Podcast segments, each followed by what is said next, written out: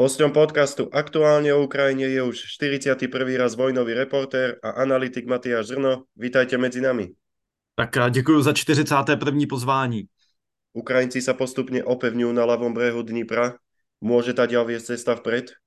To bude zajímavé, protože pokud by se skutečně tady ukázalo, že je ta cesta vpřed, tak se opět jednou ukážu jako špatný prognostik, protože já jsem, a možná asi pozorní posluchači podcastu na to vzpomenou, vždycky tvrdil, že překročení vodního toku je, nebo bráněného vodního toku, obzvláště jakoby tou, jako jednou z nejobtížnějších vojenských disciplín, a Dněpr je mimořádně široká řeka. Ten terén je obzvláště nevhodný, protože z větší části je na té druhé straně e, zabahněný, e, bažinatý asi do hloubky několika kilometrů.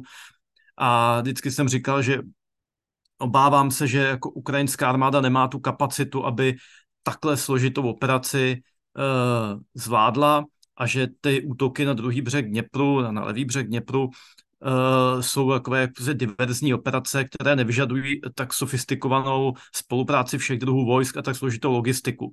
Zjednodušeně řečeno, že když se tam pošle několik rychlých člunů z příslušníky speciálních sil, tak ti samozřejmě jsou schopni tam napáchat nějaké škody, zabít nějaké Rusy, něco zničit, přivést nějaké zajace, donutí Rusy, aby tam stáhly nějaké síly, třeba odinuť, ale pak zase naskáčou do člunu a, a vrátí se. Jo. Ale to, že tam už nějakou dobu je jakési předmostí a že údajně už se podařilo Ukrajincům dostat na druhou stranu i nějakou obrněnou techniku, tak to samozřejmě ukazuje na trošku jako větší uh, operaci. Uh, je možné, že Ukrajinci se rozhodli využít toho, že Rusové právě protože vědí, že ta řeka je dost jako masivní přirozená terénní překážka, tak tam nechali jenom slabší druhosledové jednotky, protože ty nejlepší jednotky samozřejmě stáhly do Záporoží na, na tu pozemní frontu, na Donbas, kde útočí u Avdijivky a tak dále. A že se to zkrátka Ukrajinci toho pokusili, pokusili využít. No, je to, já bych byl pořád ještě hodně opatrný, protože jedna věc je udržet nějaké jako drobné předmostí, druhá věc je opravdu prorazit do vnitrozemí. To určitě bude chtít víc než tři sta mužů, tam se celá spekuluje, že to předmostí je hájeno tři sta ukrajinskými námořními pěšáky a teda teď nějakou obrněnou technikou. To se bavíme, jak se o, o, o mnohonásobcích potřebných pro takový úder. A jestli prostě toho budou Ukrajinci schopni, jestli budou schopni plynule zásobovat velké množství mužů na, na levé straně Dněpru, jestli se jim podaří vytvořit uh, zásobovací koridor, který Rusové nebudou schopni ničit uh, letecky, dělostřelbou, raketami a tak dále, tak samozřejmě tam nějaký potenciál, uh, potenciál je, ale pořád bych byl ještě relativně opatrný na to, jestli tohle to bude místo nějakého, nějakého potenciálního průlomu. Prezident Zelenský avizoval možnost významného postupu na bojsku ještě v tomto roku. Kde by se to mohlo podarit? To já nevím a nejsem si teda jako jist, jak to může pan prezident Zelenský vědět, protože to je, to, to je zkrátka... Jako to nemůžete, nemůžete s jistotou nikdy, ani, ani s menší dávkou jistoty uh, předpovědět. Prostě to bojiště je strašně nepředvídatelné. Um, zatím přes usilovné ukrajinské úsilí a velké ztráty vlastně celá ta letní ofenzíva vyzněla víceméně dostracená. Ty územní zisky jsou jaksi neodpovídající asi, nebo ne asi, ale určitě, musíme si to přiznat, neodpovídající očekáváním. No a pravděpodobně i ztrátám na lidech a materiálu, které, které bohužel zasáhly ukrajinskou stranu, byť samozřejmě v nemenší míře i ruskou.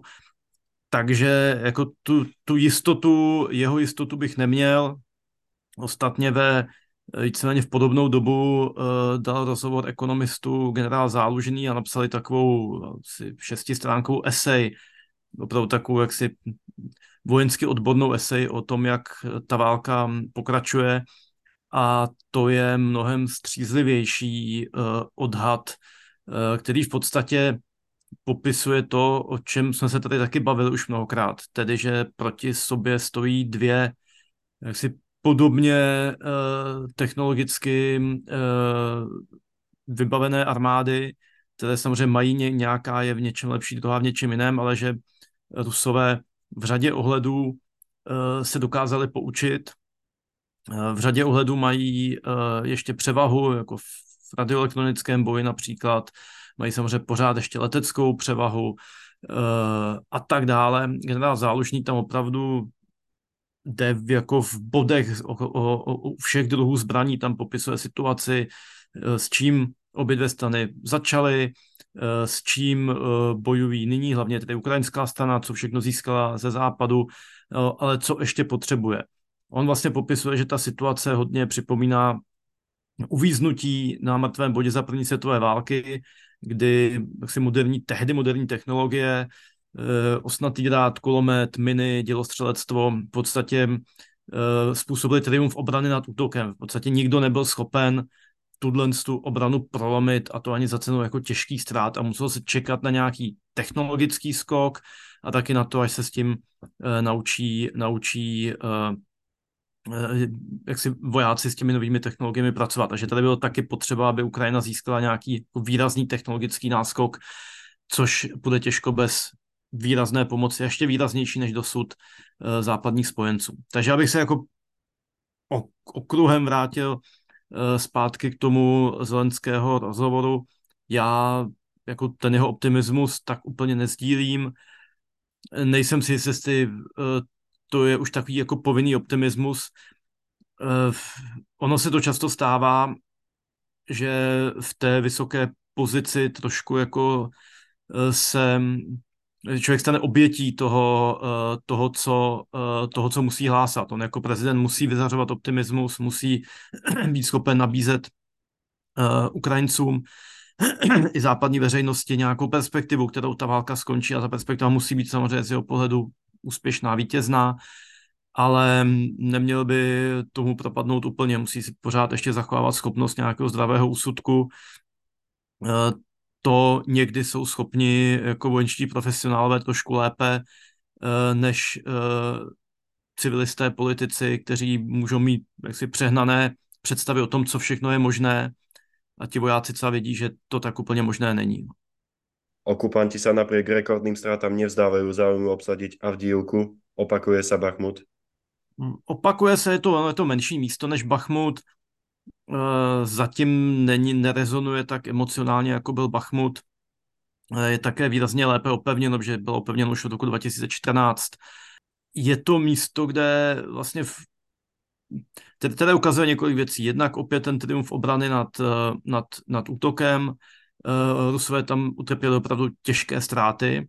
Zároveň to ale ukazuje, že Rusové, přestože jak si krváceli během té ukrajinské ofenzívy, tak jsou prostě schopni najednou opět vrhnout tisíce vojáků a stovky kusů obrněné techniky do, řekl bych, docela zbytečného, ale, ale prostě do útoku. To znamená, že ty lidi a ten materiál mají. A jsou schopni ho, jsou prostě jsou schopni zvládnout i takovéhle velké ztráty. Jo. Takže takové to, jak pořád jsme čekali, kdy už těm Rusům jako ty tanky dojdou, a tak prostě pořád jim ještě úplně nedochází. No. Já si myslím, že pokud Rusové vydrží v tom tlaku, který je teďka, tak Avdijivka nakonec padne, což nebude taková katastrofa, to je takový prostě malý územní výběžek. Má to samozřejmě nějakou symbolickou hodnotu, ale zase ne jako dramaticky velkou. Nejsem si jist, že je jako vhodné, aby tam Ukrajinci krváceli. Myslím, že by měli způsobit co největší ztráty Rusům za cenu co nejmenších vlastních ztrát a pokusit se jako v pravý okamžik organizovaně stáhnout a zkrátka vyměnit území za vyčerpání protivníka. Jo, Ukrajinci si taky nemohou dovolit už příliš velké ztráty, protože těch vycvičených vojáků mají málo. To je mimochodem taky jedna z věcí, o které psal generál Zálužný, problém s muži. Je to i něco, co jsme tady taky probírali už mnohokrát, že možná v tuto chvíli větší problém jsou vojáci, vycvičení vojáci než technika, že kdyby Ukrajinci dostali spoustu techniky, tak jako nemají v tuhle chvíli dostatek mužů. Záložnic měla problémy s mobilizací, problémy s výcvikem, že vy nemůžete cvičit jako velké množství vojáků na Ukrajině, protože do velké koncentrace vojáků by Rusové mohli útočit řízenými střelami, tak jako to dělali na začátku, že víceméně potřebujete cvičit jako v zahraničí, to má taky jako nějaké limity. Ten, to množství těch dobrovolníků už je prostě taky výrazně menší po skoro dvou letech války, takže to je, to je problém, který opět nás vede k tomu, co bylo za první světové války, když Američané vstoupili v roce devatenáct sedmnáct do první světové války a poslali vojenskou misi s generálem Pershingem do Francie a uh, on tam mluvil s uh, svými francouzskými kolegy a ptal se, vysvětlil jim, že jako bude nějakou dobu trvat, než se americká armáda připraví a, a co potřebují nejurgentněji. Tak uh, ta odpověď byla, když to bylo v angličtině, tři em, men, men, men, potřebujeme muže, muže, muže, potřebujeme další vojáky. Do takové míry, že původně po Američanech chtěli, aby tam posílali americké vojáky, kteří budou rovnou zasazo- zařazeni k francouzským jednotkám, které už jsou zocelené a měly jako vycvičené důstojníky a podobně, aby prostě zaplnili ty, ty díry v obraně. Jo, Pershing to tehdy odmítl, takže raději počkají rok, aby vycvičil vlastní armádu a přijdou prostě z vlastní armádu, s vlastními důstojníky, že není možné, aby američtí vojáci bojovali pod jako přímým velením nějakých cizích důstojníků. Ale ukazuje to, že jako v té válce, takhle opotřebovací válce s takovými ztrátami prostě potřebujete v první řadě dostatečné množství e, vojáků a hlavně vycvičených vojáků. Opět jako dnes vycvičit vojáka díky tomu, že celá řada těch odborností potřebuje nějaké jako opravdu jako technické znalosti, jo, tak to není jako, že mu dáte jenom opakovačku, kterou se naučí prostě za jeden den střílet, nasadit bodáka s tím utíkat dopředu. Jo. To opravdu ten výcvik zabere hodně času a dobrý výcvik zabere opravdu hodně času a to je pro Ukrajinu problém. Je to úplně stejný problém pro Rusko, jo, ale to Rusko má prostě třikrát víc lidí a i když má politické limity, um, limity, co se týká mobilizace, tak pořád jsou schopni zjevně ty lidi jako brát a, a hnát je hnát je na smrt ve prostě větších počtech než, než Ukrajinci. Ukrajinci cieľa vedome likvidujú systémy protivzdušnej obrany okupantov. Súhlasíte, že je to skvelá taktika? Tak pro, protivzdušná obrana, systémy P V O jsou samozřejmě jako, jako klíčovým cílem, ale opět pro obě dvě strany. Jo. To si tam ničí obě dvě strany. My tady vlastně jako my nemáme nějakou jako speciální, jako geniální ukrajinský nápad, který by samozřejmě který by ty Rusové neměli taky. Jo. Prostě v obě dvě ty strany vědí, co v zásadě dělat a je to strašně jako náročný boj, kde se snažíte být vždycky o prostě půl kroku napřed, mít nějaký o trošku lepší nápad, o trošku lepší techniku, vyladit to, aby jste byli prostě o kousíček napřed před tím protivníkem, ale můžete si být vždycky jisti, že on vás hnedka doběhne a musíte zase vymýšlet něco dalšího. Jo. Takže nic není samospásné a nic není něco, na co by Rusové bohužel nepřišli v zápětí také. Čo avizujú množiace sa zábery horiacich systémov protivzdušnej obrany na okupovanom Kryme? Pravděpodobně schopnost uh, Ukrajinců díky uh, přesným západním raketám delšího doletu zasahovat tyhle ty cenné systémy, jo. Což je velmi jako důležité, to znamená, že to své nejsou schopni sestřelit. Jo, řekněme, že když uh, A T A C M S nejsou schopni se s těmi S čtyři sta sestřelit A T A C M S.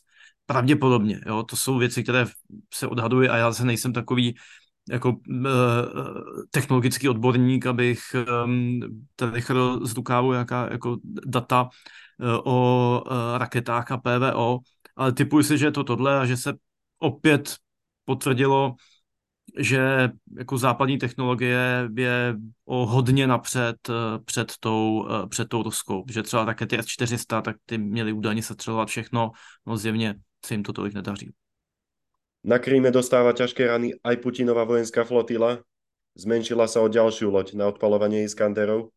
No samozřejmě, myslím si, že tohle je um, jako celkově ty údery raketami jsou úžasná věc a dodávky raket jsou úžasná věc a měly, mělo jich být mnohem víc a mnohem dřív a mohlo být zachráněno spousta životů. Jako to jsou, oni jsou schopni nanést nepříteli škody, bez ztráty vlastních životů, a to násobně větší, než kolik zvládnete při nějakém prostě šíleném útoku do minových polí, kde vám tam prostě zemřou desítky, stovky chlapů a postoupíte o dvě stě metrů. Jo. A tady jste schopni prostě odpálit ze vzdálenosti sto padesát kilometrů prostě jedním tlačítkem raketu a ona vám zničí jako loď, která stojí desítky, desítky, stovky milionů dolarů a je v podstatě nenahraditelná, protože Rusové nejsou schopni, jako minimálně nejsou schopni rychle, ale myslím si, že nejsou schopni ani pomalu v podstatě vůbec jako stavět teďka nové, nové lodě, teď takové třídy. Jo. Ty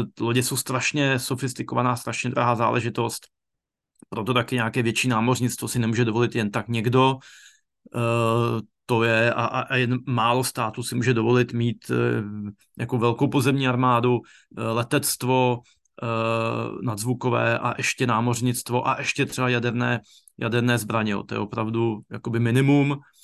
A Rusko, díky bohu, vždycky ruští vládci byli trošku posedlí tím, že chtěli mít to jako velké námořnictvo, že tím jako projektovali tu imperiální uh, velikost. Uh, zároveň Rusové nikdy na to nebyli dobří. Jako nikdy, vždycky jejich námořnictvo jako neodpovídalo těmu vynaloženému úsilí. Prostě není to uh, námořní velikost, nemají to v sobě. Uh, neříkáme, že to je úplně jako mizerné, ale vlastně není to, není to Anglie, uh, není, nejsou to Spojené státy. Uh, a naštěstí i Putin trpěl tímhle s tím, takže obrovské množství prostředků šlo uh, právě do budování uh, flotily, uh, což jsou v podstatě jako skoro utopené peníze. Jo. Do Černého moře nemůžete dostat flotilu třeba z lodě z Baltské nebo Dálný východní flotily, protože Rusové uzavřeli, pardon, Turci uzavřeli Bospor a daneli pro ruské válečné lodě. Takže oni jsou závisí na tom, co tam v Černém moři mají. A mimochodem taky ukazuje jako další ten problém, že Rusko obrovsky investovalo do flotily, která se vlastně nemůže navzájem podporovat. Všechny ostatní státy, jako Američané, prostě jsou schopni plynule ty lodě přesouvat z Atlantiku do Pacifiku a tak dále, mají Panamský průplav. Že? Když to Rusové vlastně musí vytvořit tři loďstva, jo? Baltské, Dálně východní a Černomorské. Strašně jako náročné. No a pokud... A Rusové vůbec nepočítali s tím, že by mohli mít nějakého protivníka. Prostě ukrajinské námořnictvo bylo jako dramaticky slabší, Rusové ho zničili během prvního dne války. A uh, nyní, a, a bezesporu si mysleli, že budou jako neomezeným vládcem Černého moře. A myslím si, že jedním z velkých ukrajinských úspěchů, že tohle to dokázali změnit, jak pomocí vlastních uh, protilodních raket Neptun, jo, pamatujme na potopení křižníku Moskva, tak i pomocí těch útoků díky uh, britským a americkým raketám delšího doletu. A to je jako skvělá věc, která si myslím, že jako Rusům opravdu hodně zatápí. Rusi najnovšie žiadajú Bielorusko, Pakistan, Egypt a Brazíliu, aby im vrátili motory a ďalšie súčiastky do helikoptér. Je to dôkaz, že im citeľne chýbajú? No určitě, takhle. Vždycky ta sklenice je poloprázdná nebo poloplná. No. My jsme jako podlehli trošku představě, že uh, loni, uh, že Rusko za chvíli skolabuje a o všechno přišli a tak dále.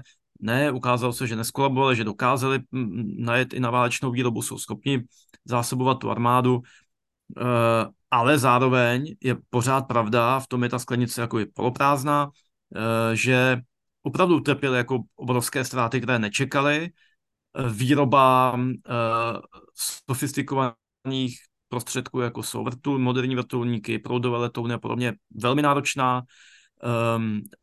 drahá, ale tak to asi teďka to se neřeší, ale především jako náročná na čas, materiály a tak dále. To znamená, že oni jako nestíhají nahrazovat ty své ztráty, no a samozřejmě potřebují tím pádem kupovat ty prostředky všude možně. To znamená, ta snaha koupit zpět cokoliv od motorů přes stroje, rakety a tak dále, jako ukazuje, že na tom, že na tom nejsou špatně, pardon, že na tom nejsou dobře, ale zároveň si nedílejme iluze, že by to znamenalo, že jsou jako před zroucením. Všichni, obě dvě strany skupují cokoliv jako po celém světě, sovětskou techniku, munici a tak dále, jako kde jaký lidožrout v Africe, kdo, který si nakoupil od Rusů nějaké pár vrtulníků kdysi nebo, nebo tanku nebo podobně, tak to teďka může prodat a vybírat si, za kolik to prodá.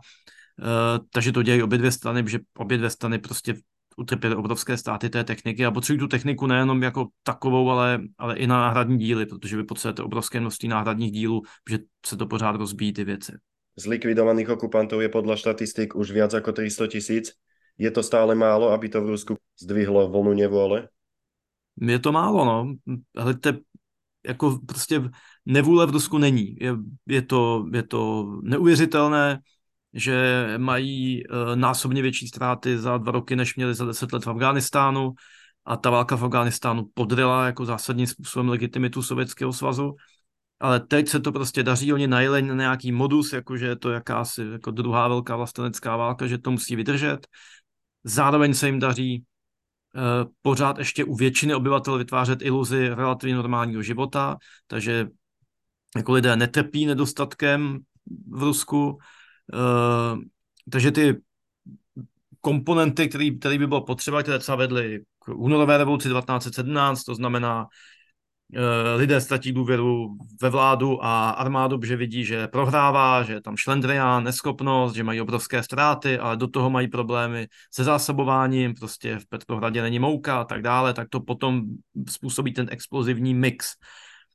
Ale tady sice jsou velké ztráty, sice se ukázalo, že armáda do značné míry neschopná a skorumpovaná, ale ty boje se dějou někde daleko, e, umírají tam prostě pořád ještě většinou lidé z okrajových částí Ruska, ze sociálního dna, takže to zkrátka nikoho zase tak moc netrápí, pořád ještě jako maturanti z Petrohradu a Moskvy neumírají. Putinovi se podařilo úplně zlikvidovat opozici, ať už po dobrém nebo po zlém, takže Uh, Rusové opravdu jako ovce uh, podporují, uh, nebo alespoň, nebo neříkám, že to všichni podporují, ale rozhodně se nebouří. Prostě protiválečné hnutí v Rusku skoro neexistuje. Mnohí dúfame, že sa pomaly, ale isto blíži nasadenie stíhačiek F šestnáct do ukrajinských služieb. Aký význam tomu prikladáte? Má to samozřejmě velký význam, ale opět není to samospasitelná věc, jako v podstatě nic. No.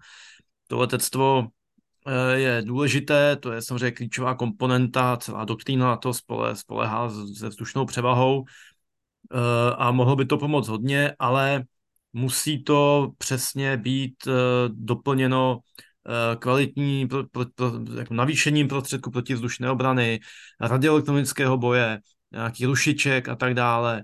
Musí být spojeno s, s radary odpovídající úrovně, protože aby to nedopadlo tak, že jako ukrajinské stíhačky budou, budou sestřelovány ruskou protivzdušnou obranou. Prostě Rusové mají dobrou protivzdušnou obranu. V tomhle byli oni vždycky dobří. Jak jsem říkal, že s tím jejich námořnictvem to nikdy za moc nestálo, tak naopak protivzdušnou obranu už v době Sovětského svazu měli na vysoké úrovni. Oni vždycky věděli, že třeba jejich letectvo je taky technologicky okruček za Američany, že prostě západní letectvo je lepší a že bude na tom bojišti dominovat. Proto se zaměřili na protivzdušnou obranu a tu opravdu jako měli jako poměrně dobrou a mají poměrně dobrou. A Ukrajinci taky, že oni zdědili značnou část uh, toho arzenálu. Uh, měli hodně, uh, ano, to taky se ukazuje nyní na frontě, uh, kdy vlastně žádná strana se nedovolí s tím letounem přeletět na druhou stranu fronty, protože prakticky okamžitě uh, byl sestřelen. Jo. Takže uh, nebude to tak, aby jsme si představovali, že najednou, když přijedou F šestnáct, takže F šestnáct budou moc jako lítat svobodně uh, nad uh, okupovanými oblastmi a uh, sestřelovat tam ruské stíhačky a bombardovat ruská postavení. Jo. Nebude to taková legrace, ale bezesporu budou moc, uh, budou jako velkou posilou to, co dělají hodně Rusové nyní, že ty klouzavé bomby spouští jako v dostatečné vzdálenosti od uh, fronty a tudíž od ukrajinské P V O, a to pak dopadne vlastně za, nevím, patnáct kilometrů, tak to budou moc dělat nyní Ukrajinci, budou moc odpalovat vlastně sofistikované západní rakety, které se teď museli docela složitě jako vymýšlet systém, jak to udělat, aby jako západní raketu odpálila, odpálil nějaký Suchoj nebo, nebo podobně. Takže pomoc to bude, ale, ale nebude to, není to, Není to tak, že pouhé nasazení F šestnáct prostě úplně změní válku. S žádnou, jako HIMARSy pomohly, M jedna padesát pět, M sedm sedm sedm pomohly, Star, Shadow, pomohli, Etekem si pomohli, to všechno je obrovský skok, ale není to, není to game changer sám o sobě. Na boisku sa v ukrajinských službách objavili už aj špičkové švédske mobilné húfnice Archer. V čom sú ich hlavné prednosti? Archer sú opravdu úžasná zbraň. Bych parafrázoval Sira Humphreyho, pokud byste byli v obchodním domě v oddělení samohybných houfnic, vybrali byste si Archer. Má skvělou průchodnost terénem, což je to dělané pro švédské prostě subarktické podmínky. Je plně automatizovaný, má prostě skvělou rychlost palby, skvělý systém navádění, samozřejmě už všechno digitálně. Takže je to prostě parádní, parádní věc. Ne, že by to bylo nějaká, jako je to stejná kategorie, jako jsou třeba francouzské samohybné houfnice, které kupuje česká armáda, které už Ukrajinci mají a tak dále, ale jako opravdu jako vytuněná, že jako v nějakých drobných parametrech jako ještě převyšuje, takže to je perfektní věc. Jediný problém je opět, že se tady bavíme o pořád ještě relativně, já teď si nepamatuju přesně, kolik, kolik kusů to je, jestli to je, ale mám ne, že do dvaceti. E, prostě to jsou všechno věci, které by bylo potřeba dvě stě, jo, a ono jich je dvacet. Ale, ale je to, je to perfektní, perfektní stroj a bezesporu jako to Ukrajinci oceňují. Náčelník generálneho štábu armády České republiky Karel Ždírka vyzdvihol, že to, čo Ukrajinci dokazujú, je úžasné a sú veľkým zdrojom inšpirácie. Súhlasíte? Uh, tak určitě, uh, protože uh, a, a samozřejmě pro vojáky je tohle uh, neuvěřitelná možnost vlastně v přímém přenosu sledovat něco, učit se z uh, chyb i uh, úspěchů obou dvou stran. Uh, Myslím si, že ten, hlavně ta první fáze války opravdu ukázala jako spoustu věcí, které, které, které se můžeme naučit od Ukrajinců eh, ohledně jako na, národního odhodlání, mobilizace eh, eh, v situaci, kdy moc lidí tehdy nesázelo na ukrajinský úspěch.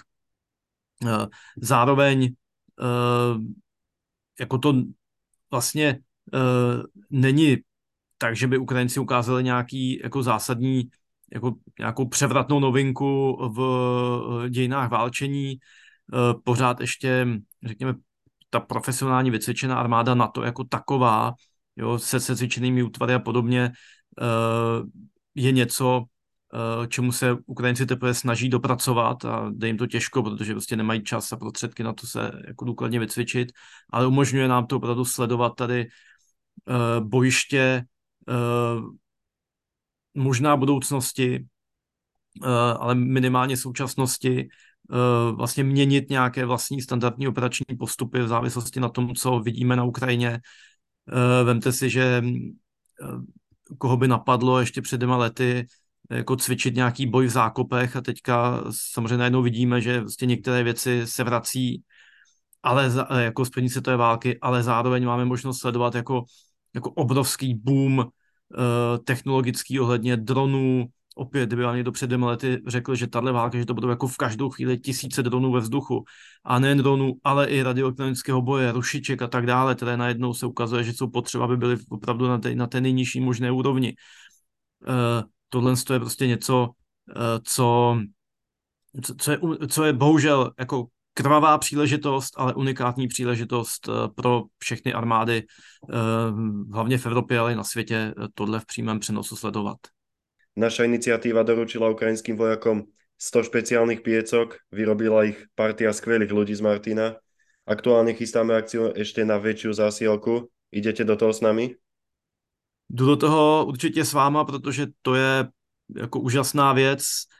On se říká, že vojáci potřebují nejvíc, nejdřív zbraně, ale to jim poslat nemůžeme a faktem ale je, že jako zmrzlý voják jako bojuje špatně a v té ukrajinské zimě, pokud máte někde v zákopech tyhle ty kamínka, které jsou opravdu jako jednoduchý, úžasný, hřejou i tím, že se do nich strčí ta zákopová svíce a oni prostě dokáže jako rozehřát ty ocelové pláty, které pak žhnou, to je opravdu perfektní věc, dá se na tom i uvařit, dá se na tom všechno.